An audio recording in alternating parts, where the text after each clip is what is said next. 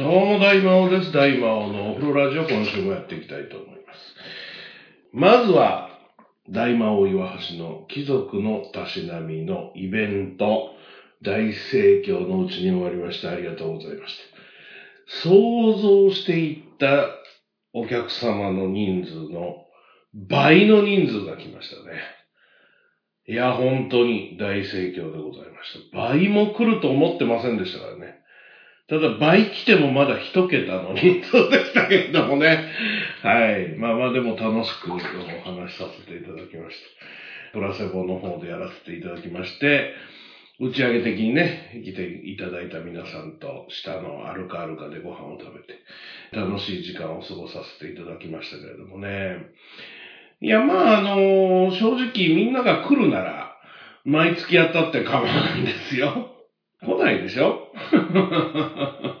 まあ今回はね、特にその遠征で来てくれた人たちっていうのもいて、大阪、近畿圏ではないところからね、えーわざわざ足を運んでいただいた人もいましたので、楽しいひとときを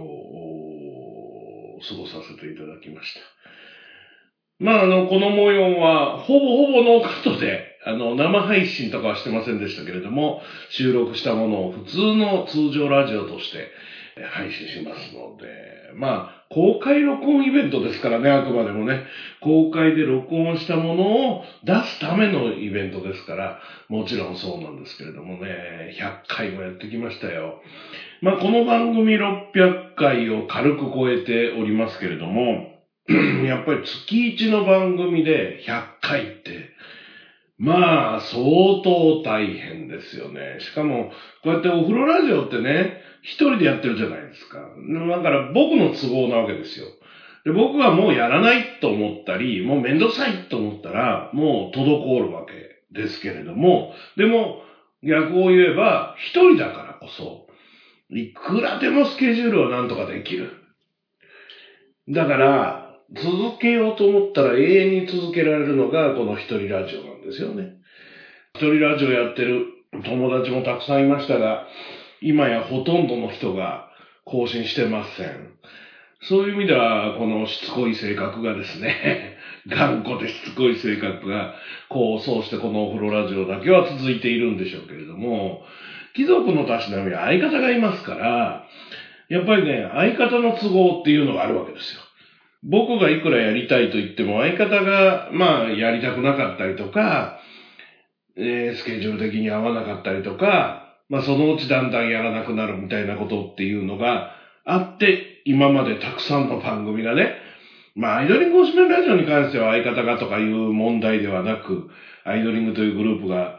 なくなってしまったからですけれども、まあ、グッタイミュージックオタクの隠れ家、微妙な関係、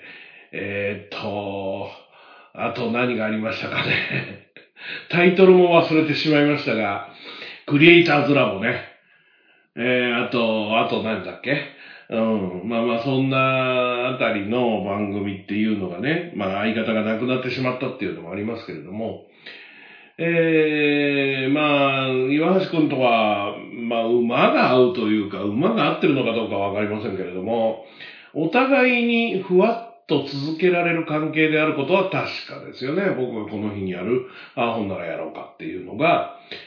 まあ彼も柔軟なんですよ。そういう意味では。まあもちろんスケジュールが合わないときは、その日は無理だっていう場合もありますし、でも1ヶ月に1回だから、1ヶ月に1回もスケジュールが合わないっていうのはなかなかないわけね。うん、彼が働いていた時も今はしばらくちょっとお休みをいただいているみたいですけれども、彼がきっちり働いている時だって、えー、そんなにスケジュールもうバチバチでどこも1時間は空いていませんというようなことはなくて、どっかで1時間空いてれば収録できちゃうので、もうどこででも収録しちゃいますからね。まあなんとかなっているんですけれどもね。だから8年半ぐらい続いて100回ということで、200回記念収録とかになると、あと8年経つわけね。これ番組の中でも言いましたけれども、僕はこの間54歳になりまして、200回で8年半後だとすると、まあ、僕は62歳とかになってるわけですよね。還暦を過ぎてこういうことをまだやってるのかなと、お風呂ラジオにしてもそうですけれども、自分自身がこうやってね、お風呂に入ってね、収録してね、編集してねっていうことをやってるのかなっていうのが想像つかないわけ。まあでもね、12年ぐらいこの番組をやってますけど、まあ、50過ぎてもやるかなと多分思ってたと思うんですよね。やり始めた時は40歳になるかならないかぐらいですから、そら元気に楽しくやってたわけですけれども、逆にね、体力とかいうことよりも、こんだけ続けてると、うまくその自分の体力を逃がす方法を覚えてくるというか、その、うまくやり過ごせるようになった気がしますよね。だからやっぱり、岩橋くんとも、その、うまくお互いにやり過ごしてるんだろうな、と思います。だってね、8年前って言うと40代半ばですからね。そう考えると、もう60でもできてるんじゃないかなとは、そんな気はしますけれどもね。はい。とりあえずイベントは無事成功。成功？わかんないけど、無事終了いたしましたので、えー、これからもね、あの、あっちのラジオはまだ聞いたことないよっていう、このお風呂ラジオリスナーも、ぜひ、セットでね、えー、貴族のたしなみの方も聞いていただければなと思います。大魔王のキャラは多少違うかもしれませんしね。一人でこうやって喋っている大魔王と、岩橋くんと喋ってる大魔王っていうのは、またちょっと違うテイストなんじゃないかなと考えているので、ぜひともあちらの方も聞いていただければ、ご愛顧いただければなと考えております。はい。月曜日のもう朝ですけれどもね、えー、周りの音がかなり 奥様方の喋り声とか、車の動く音とか聞こえてきますけれども、まあ、あまり気にしないで今日も収録していきたいと思います。ということで、大魔王のお風呂ラジオ今週もここからスタートです。Mobile telephone unit support must be turned off as it will interfere with the navigation and control systems of the aircraft. Thank you.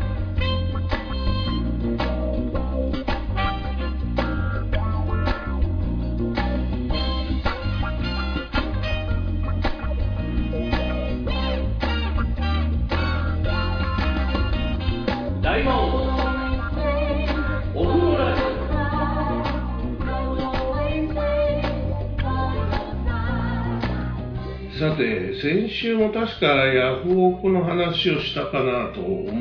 んですけど、ヤフオクでとうとうね、新しいマシーンを手に入れまして、えー、キープロという商品なんですけれども、まあカメラとかの映像を入れて収録する収録機です。もうカメラ機能とかついてないので、やってきた映像を収録するための機械ですね。で、それをどう使うかというのは、前に持ってたカメラ、まあ今でもあるんですけど、カメラとしての機能はそのまま使えるんだけれども、収録の方が、まあ、うまくできなくなったというか、テープがあれば収録できるんですけど、今時テープ収録もないだろうということで、テープで収録するのはめんどくさいから、テープじゃない収録機をくっつけて収録する形にしてたんですね。だけど、その収録機がこの間、あこの秋ですか、岩橋くんのオリゴ糖のお芝居の撮影をしようとしてね、回そうとしたら回らなくて、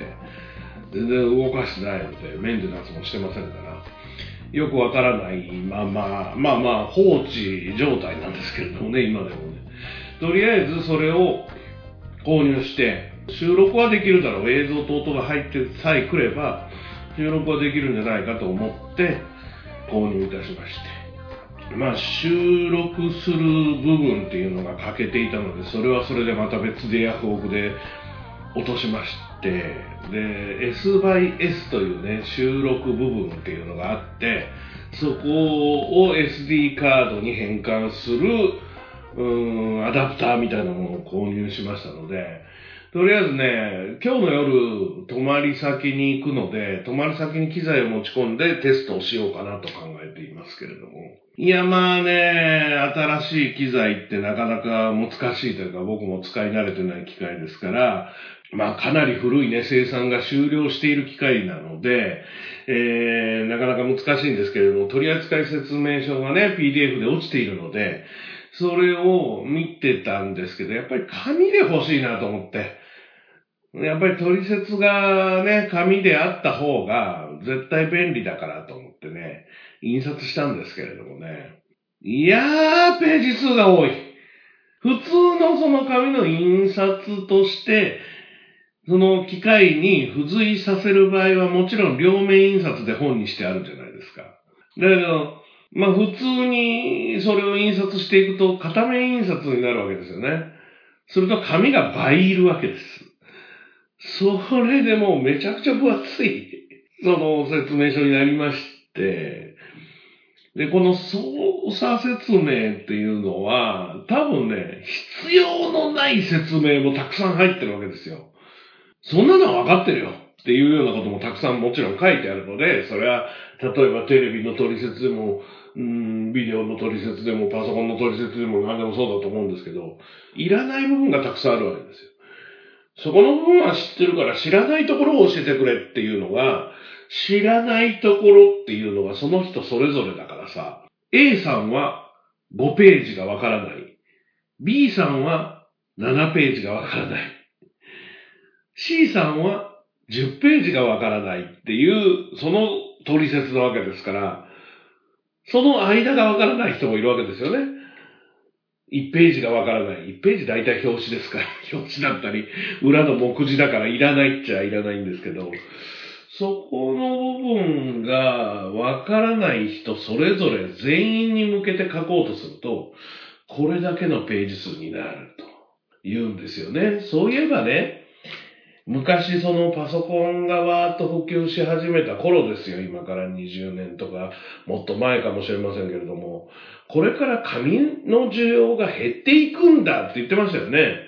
で、実際その、例えば漫画とかも今は Kindle とかで読むようになったりして、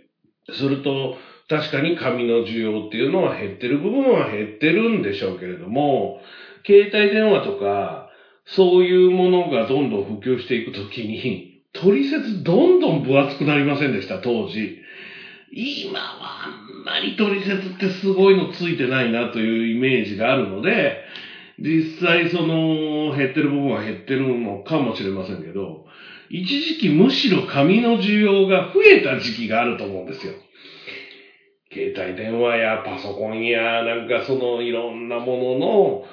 取扱説明書、ビデオデッキというかね、DVD、ブルーレイみたいなものを買った時も、簡単接続の説明書と、本編の説明書と、で、もう一個なんか便利な説明書みたいなのがついてて、三部に分かれてる。どれが、どれで、自分が知りたいのがどれに載っているのかみたいなことから分からないから、下手したらその三つの説明書の説明のペライチまであったりして、大変ですよね。いや、まあまあ、もちろん説明ないとわからない部分もありますし、まあ僕自身も本来は PDF で携帯電話とかで見てやればいいんですよ。その方が実は分かりいい部分もたくさんあるとは思うんですけど、まあ自分家でね、紙で印刷したものっていうのが、結局それが一番信用できるというか、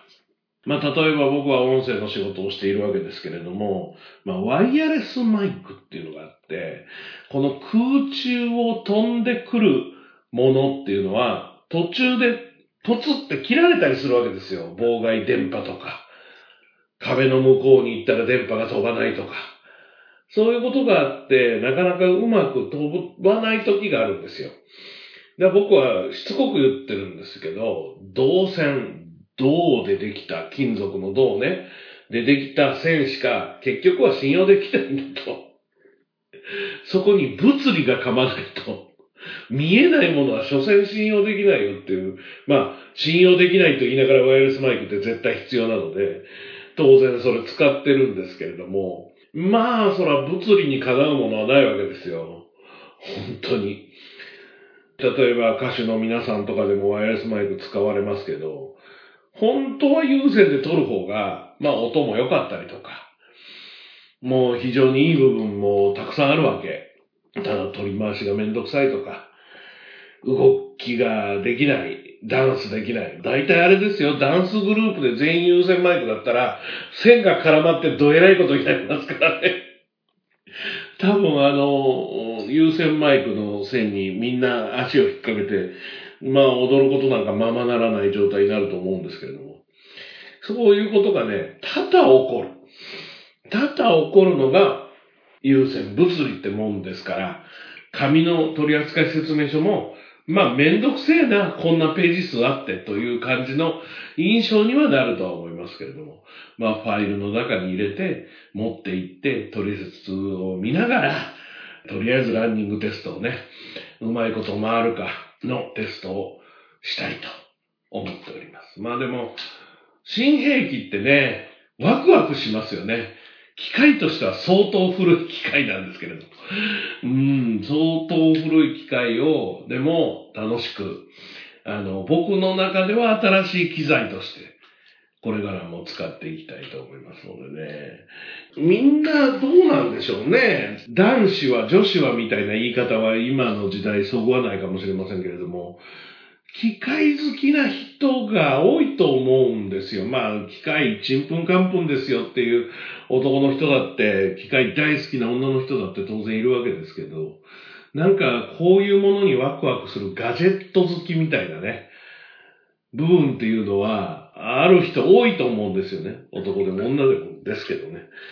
だから、こういうワクワク感は分かってもらえるのかな？どうなのかなと思いながら。うん、あの、新兵器がうまく動くかどうか、まあ、う、うまく取れました以外の報告ないので、ランニングうまいことできたとしても、うまいこと取れました以外の報告で、新しい報告はないんですけど。あ、あとちなみにね、そのマシン自体が電気必要なので、まあ言ったらロケみたいな感じで、独立で動くことはできないってことですよね。ある程度固定のカメラとか、ケーブル伸ばしてでも、その辺にいるカメラじゃないと、電気の近くにいないと、コンセントの近所にいないと、成立しない形であることは間違いないんですけれどもね。まあでも、新しい機材、これからどうやって使うかまではあんまりまだ考えてないので、手に入れたところまでですから。うん、でも、お芝居の収録であるとかね、ライブの収録とかね、全然仕事にできてませんけれども、ちょっとずつなんか、そういうこともできたらいいなと思ったりしておりますので、皆さんよかったらご読みいただければなと思います。はい。ということで、この後は朗読のコーナーでございます。続きがセンテンスいくつになるか、一つになるか、二つになるか考えてから朗読いたします。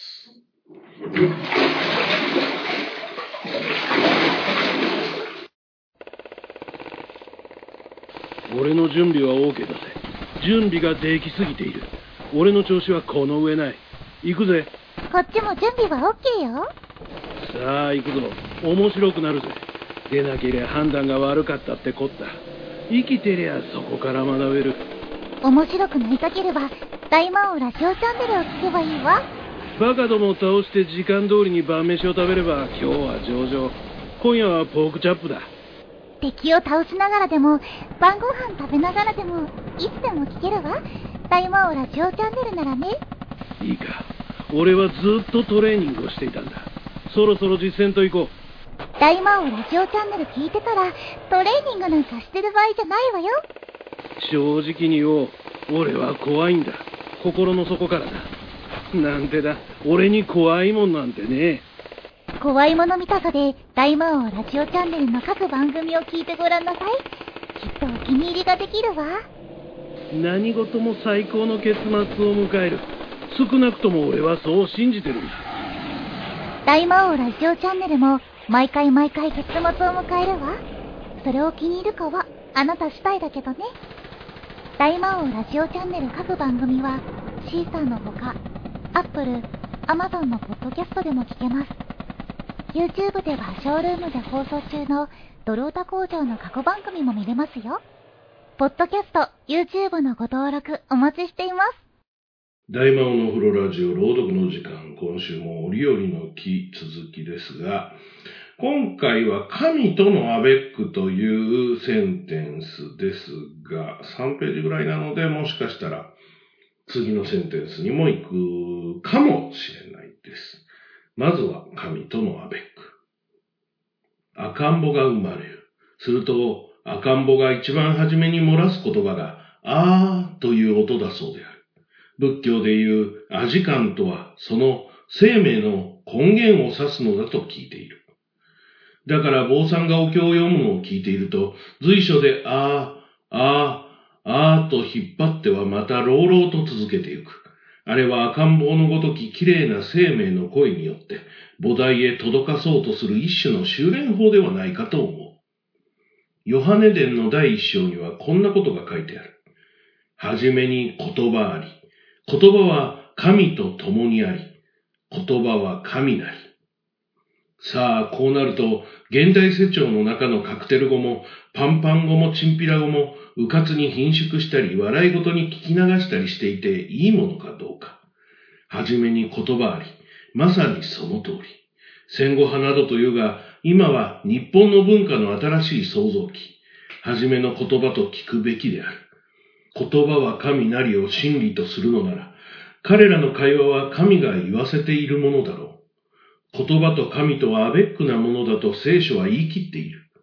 家庭の大人たちも社会人も言葉を通じてよくよく社会の底に神を見るべきである。戦後派は神である。前回引きずってますよね。なんか、カクテル語とかパンパン語とかチンピラ語とか、前回出てきましたけれども、それをちょっと引きずってるのかなという話でございましたね。言葉は神だそうですよ。現代人は神様らしいんでね。えー、まあ、先生がおっしゃってる現代人とは僕らだいぶ違う現代人ですけれども、僕ももう現代人ではないんですけれどもね。次読んでいきます。童話の世界です。都会の子らはどうであろうか他の地方の子供たちは何だろうかそれは知らないが、私のいる山村の女の子たちは、正月が近づくとやはりまりもつき、はごもつき、またあやとりおはじき、昔ながらの遊戯は今もやっている。だが、歌がない。彼女たちは歌を忘れたカナリアのようである。それでも歌うことは歌っているが、満州のうー、豚の子があー、ブーブーブーなんていう数え歌でまりをついている。女の子でない私たち少年にも、その頃の乙女たちの歌っていたマリ歌や数え歌は今でも懐かしい、温かな、優雅な思い出を胸に残している。それらの子供の世界に慈しまれた歌謡は皆四季に富んだり、自然と人生とを結んで叙情味の豊かなものであった。例えばあの優しい慈愛に満ちたセレナーデとも言える日本の子守歌などの声は、もうどこの赤ん坊にも歌われなくなった。幼い弱いの魂が、ああした平和な灯火と愛情の屋根の下に夜を慈しまれた記憶は深く、成人の後まで思い出すたび心に受けたその培いは忘れがたく思っている。今の子にはそれがない。郊外にいる知人が話したことである。その人の隣に若いご夫婦がいる。生まれてまだお誕生ぐらいの赤ちゃんが一人いるが、若夫婦は時々ニュースタイルで家を閉めてどこかへ出かけてゆく。赤ちゃんは家に残してである。ばあややお女中もいない家庭なので不思議に思ってある時聞いてみると、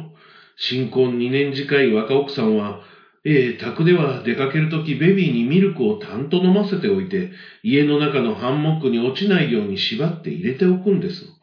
慣れるととてもおとなしく、お留守番してくれるんですのよ、と、この妙案を誇るように言ったというのである。生まれては子守歌もなく、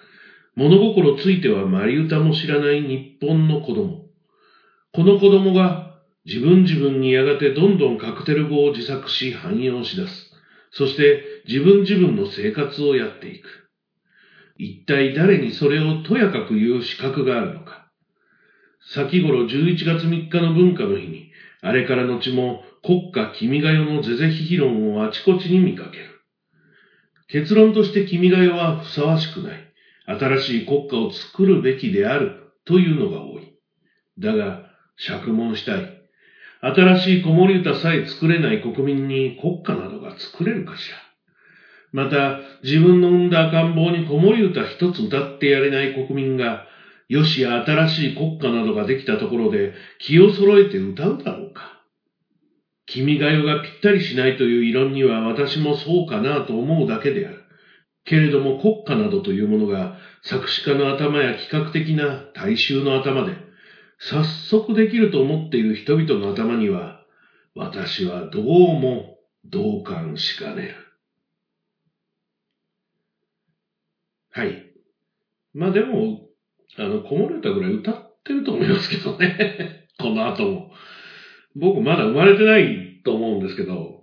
こもれた歌ってたと思いますけどね。えー、まあ気に食わないんですかね。うん、子守歌か。ありましたよ。年々コロリオ、おコロリオとか。それこそ今は歌わないんじゃないですか？わかんないですけどね。でもまあ、ほったらかしで出かけるっていうのは、今や虐待とされますし、当時もそんな暗黙に縛り付けて出かける人なんて稀だと思うんですけど、まあ、ベビーベッドの上になんかくるくる回るやつで、キンキラキンキラになるやつっていうのは僕らの子供の頃もありましたが、まあ、それが現代風にね、えー、USB で動くとかさ、例えばさ、そういう形になってきたりとか、また、やり口が変わってきているっていうのはあるんだとは思いますけれども、まあ、まあ、理由だか。まあ今時ね、その先生の頃、これ書かれた頃にゲームとかなかったと思うんですけど、テレビゲーム的なものとかは。まあそういうもので遊ぶ子の方が圧倒的に今や多いのかもしれませんけど、でもやっぱりね、サッカーやってる子供がいたりね、ゴム跳びやってんのとか見たことないけど、でも走り回ってる子供たちはいますよ。なんかね、スケートボードみたいなやつのなんかキュルキュルキュル動くやつで、ものすごいスピードで疾走してる子供がいて、おーと思って、車にひかれたりしないかな、危ないかなと思うんですけど。でも、うーん、危ないなーぐらいが、本来はいいんでしょうね、子供ってね。うん、なんか、子守歌も知らないのに国家は作れないだろうみたいな。まあ今も国家は君が代ですけれども、新しいものが欲しいみたいなね。ことを言いますけど、あれは、あれらしいですよね。恋愛の歌らしいですよね。あの、なんか、もともと、その、天皇家が千代に野中に続きますようにみたいなことを言ってますけど、まあ恋愛の詩だと聞くと、ほうと思ったりもする部分はあるんですが、まあ、君が代を歌う機会ってさ、あんまないよね。卒業式とか以外でね。そういえばね。そこは、なんかデリケートなのかあんまり触ってこなくてね。まあ、君が代の時に立たなかったとか、歌わなかったとか、教師がなんたらかんたらとか、そんなの、そんなのは自由だろうとかさ、職務なんだからやりなさいよとかね。なんかいろいろありましたけれども。うーん、難しいですね。ね会社の社歌をさ、全員で歌おうっていう時に歌わない奴がいたらさ、咎められても仕方がないなと思ったりもしますし。でも歌いたくないなっていう人に無理やり歌わすのもどうかなという部分もありますし。まあ難しいんでしょうね、その辺はね。なんか特にこれが書かれた時なんかよりもよっぽど今の方が個人主義の世の中になってきてますので、個人を大事にするみたいな社会になってきてるから、うん、先生が書いてることを、先生が思った器具みたいなのは進んでるのかもしれないですけどね。わかんないです。僕はここに生きてるので、先生が書いてることと、いつもそうですけどね、これ古いものを読んでいくコーナーですから、古いものを読んでて、なんか、今とはそぐわないよねっていうことはたくさん出てきますけど、うん、今でも言えることも、その中にはエッセンスとして入ってるなとも思います。はい、えー、また来週ね、続き読んでいきたいと思いますので、もうちょっとで半分です。お料理の木まだまだ半分いかないんですけど、もうちょっとで半分っていうところまでは、なんとか、なんとかかんとか来ましたよね。えっとね、今ね、936の45、452です。936ページ全体あるうちの452ページですから、あと10ページぐらい進めば半分です。はい。ずっと半分も来ないって言ってたのがね、やっと半分を超えようとしておりますので、おりおりの木、まだまだ続きますから、来週以降もご期待ください。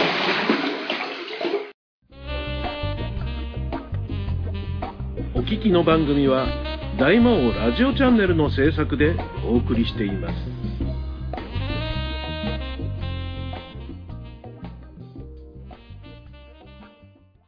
さて、えー昨日ですね、麻雀の麻雀最強戦という非常に伝統があるらしいんですけど、僕はあんまり知らないですが、えー麻雀最強戦というテレビマッチがありまして、もうテレビマッチになる前から多分、竹書房という麻雀雑誌を出しているね、出版社が主催をして、まあいろんな団体のプロの雀士を集めてきて、で、その1年の最強を決める。本当に1年かけてですよ。昨日決勝で終わったんですけど、また年明けからスタートするんだと思うんです。新しい最強戦の戦いがね。で、プロだけじゃなくてアマチュアも、アマチュアの戦いを戦いって勝ち上がってきた人たちが参加できて、最後の最後の決勝卓は全員プロでしたけれども、その一つ前の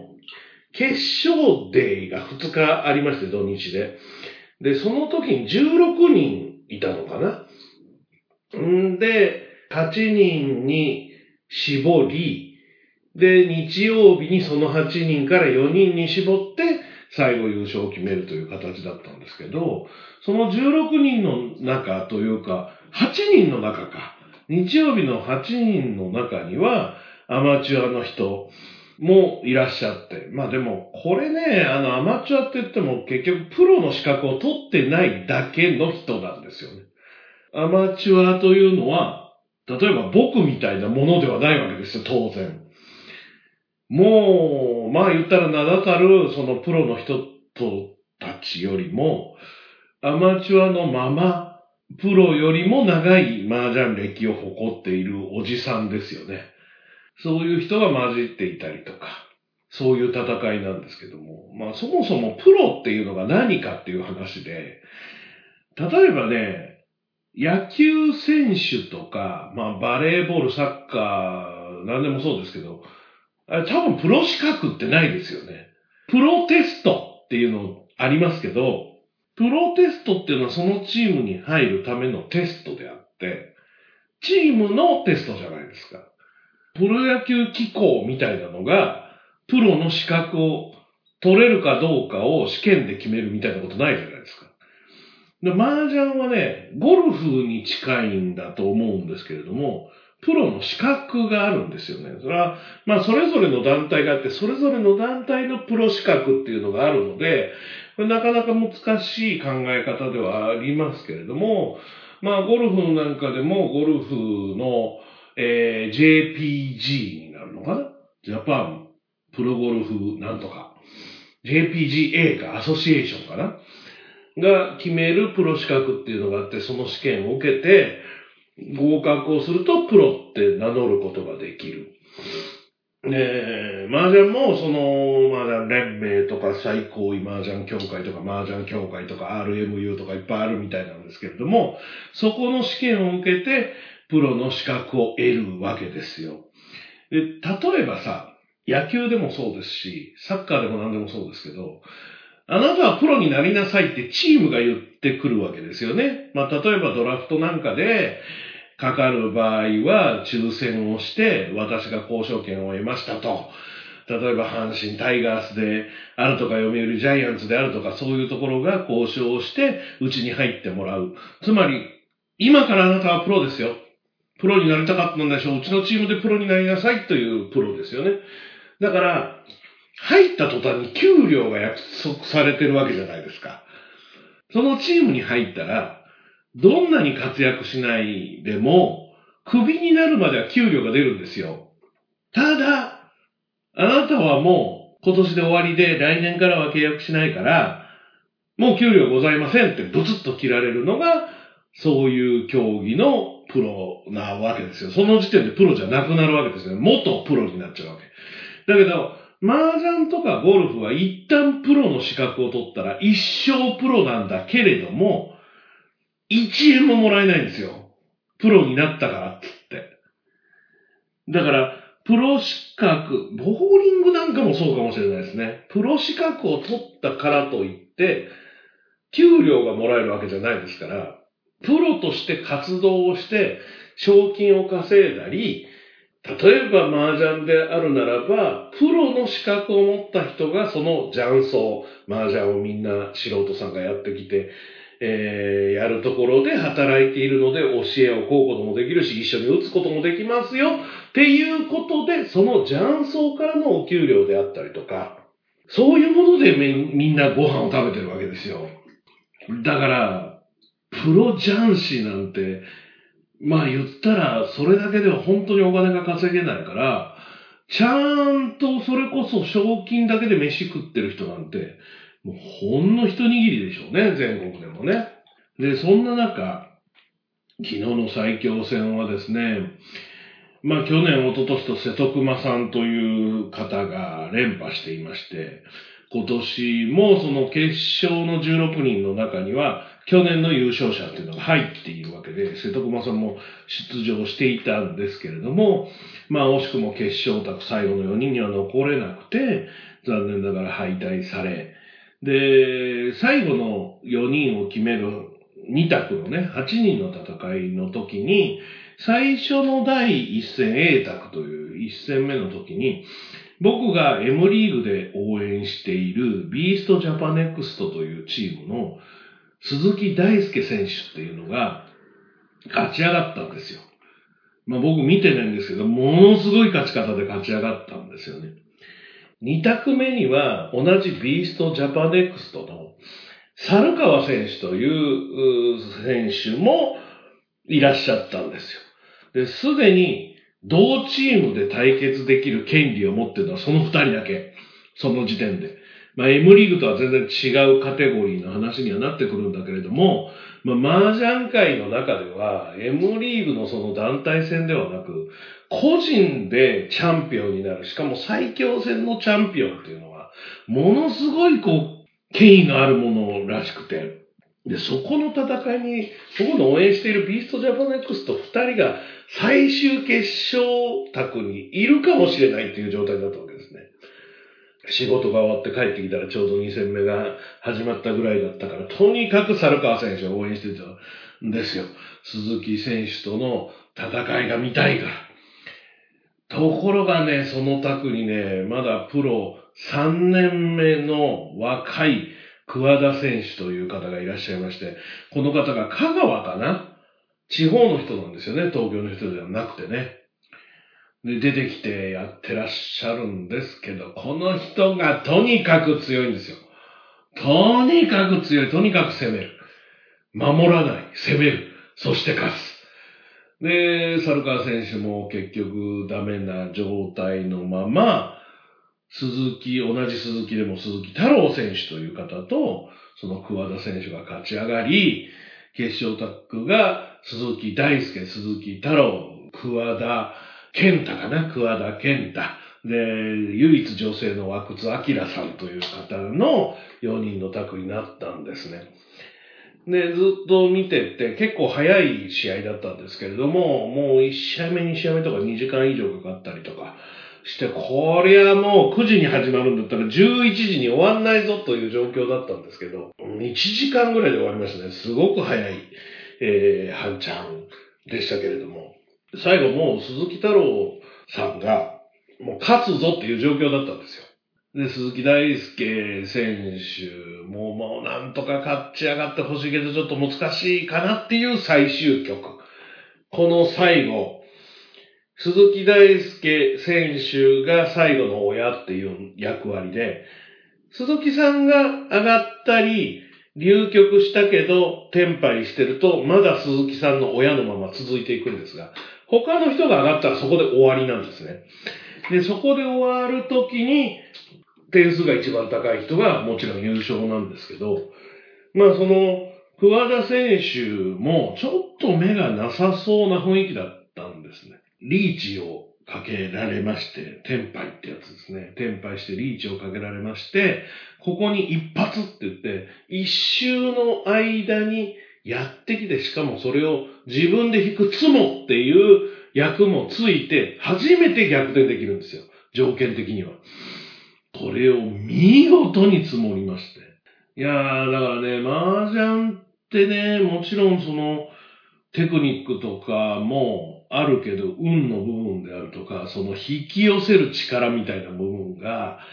ものすごく大事になってきてて。いや、もう、神がかってますからね。あそこでリーチして、一発でツモして、逆転優勝ですよ。え、30代かな？まだ20代かもしれないなっていう若い人です。そんな若い人が、麻雀家を引率するような、代表するような最強戦、最強位というチャンピオンになるっていうのは、まあ、すごいことですよね。ほんとすごいことだなと思います。麻雀自体がその、もう攻めに攻めますから、守りに入らないので、見てて非常に面白いし痛快なので、いやー、この人があと1年、いろんなところで活躍していただけることを楽しみにしたいと思いますね。まあ、先ほども言いましたけれども、雀荘で働いてるらしいんですよ。香川の雀荘で働いているので、その東京の方のテレビマッチにたくさん出てくるかどうかわからないですけれども、プロ資格取って2年目か3年目で、こうやってチャンピオンになられたということで、いや、これ周りの人も悔しいでしょうけれども、麻雀界全体からすると、ものすごいこう、夢のある話というか、もちろんその、アマチュアで出ていらっしゃってる方もいるっていうことは、今、麻雀が好きで好きで、もうやってらっしゃる方っていうのが、チャンスはそこにあるってことですよね。ただやっぱり、プロってね、特に M リーガーとかになると、毎回自分が打つわけではないけど、月火木金と試合があって、もちろん自分のチームが出場しない日もあるんですけど、まあ、大体試合をやっていくわけですよね。で、もちろん、その M リーグの日じゃない日も、まあ、ジャンスを自分でやってらっしゃったりとか、ね、えー、いろんなところの対局の大会があったりとか、イベントがあったりとかで、本当に毎日麻雀をやってるわけですよ。で、アマチュア、いくらハイアマチュアでも、仕事しながらやってらっしゃる方が、毎日3曲4曲麻雀やるなんて不可能ですよね、仕事しながらだと。まあ他のことをしながらやるっていうのがなかなか難しいものではあるので、経験値っていうのはどんどんやっぱりプロの方が伸びていきますから。そういう意味でもアマチュアっていうのはそんな簡単ではないですけど、まあ、だからこそ自分もプロになるんだとかね、えー、前も言いましたがね、そのビーストジャパネクストの菅原博恵選手という方の写真撮影会に参加した時にですね、その僕の手前ぐらい、僕の前の前ぐらいかな、高校生の子がいて、将来プロになりたいと思っていますと、いつか一緒に卓を囲めるように頑張りますって言ってて、いや、やっぱりそういう若い子たちっていうのが、目指せる場所にね、なってる。まあ言ったら、変な話ね。僕らの若い頃は麻雀なんて賭けの対象だったわけじゃないですか。賭け麻雀が普通だったわけで、ギャンブルだし、そもそも、なんていうのかな、怪しげなものだったわけですよ。雀荘なんて大変怪しげな場所だったわけ。僕は雀荘行ったことないですし、まあそもそも人と囲んだこともほぼないので、ゲームしかやってこなかったですし、今でもゲームやしかやらないですから、うーん、全然その雰囲気とかわからない部分もたくさんありますけど、やっぱりスポーティーになってきて、頭を使う仕事になってきて、スポーツになってきたから、うん、すごくその、多分この10年、もうちょっとかな、プロモーションしてきたことが、やっと実ってきた時に僕は見始めている 状況なんですよね。だから、まあ今全然ルール知らなくても大丈夫です。僕もあんまりルール知らないまま見てますから、今でも。ぜひね、ちょっとね、M リーグ見てほしいですね。別に宣伝したいわけでもないんですけど、月火木金と、アベマでやってます。アベマの麻雀チャンネルというのでやってますので、ぜひ見ていただきたいなと、そんな風に考えております。もうほんとね、今年の2023-24シーズンというのも、まあ佳境というか半分近く終わりまして、まあその僕が応援しているビーストジャパネクストは全然でね、9チーム中8位というもう非常にマイナスポイントをつけている状況ですけれども、まだまだ応援していきますから。まあちなみに二押しの桜ナイツダントツの1位なんで、ちょっと今シーズンはそっちを中心に応援していってもいいかなとか、いろいろ考えておりますけれどもね。ぜひとも皆さん、一回見てください。わけわかんないかもしれないけど、わけわかんないかもしれないけど、わけわかんないのを見てるうちに、だんだん凄みが分かってくるようになってくると思うので、ぜひ見ていただきたいなと思いますね。はい。ということで、大魔王のお風呂ラジオ、今週はここまででございます。ちょっとね、週末連続で、その、新しいお仕事をやってて、えー、ほんとね、麻雀じゃないけど頭脳戦なので、毎日ヘトヘトです。体力もそうですけども、頭脳戦がもう大変なので、うん、それを頭使わずに体が勝手に動くように、うん、慣れるまではまだまだかかりますが、来週もありますので、また頑張っていきたいなと思います。また来週お風呂ラジオもね、疲れている中でもきっとちゃんと更新しますので、ぜひ聞いていただきたいなと思います。はい。ということで、ここまでです。また来週お会いしましょう。お相手は大魔王でした。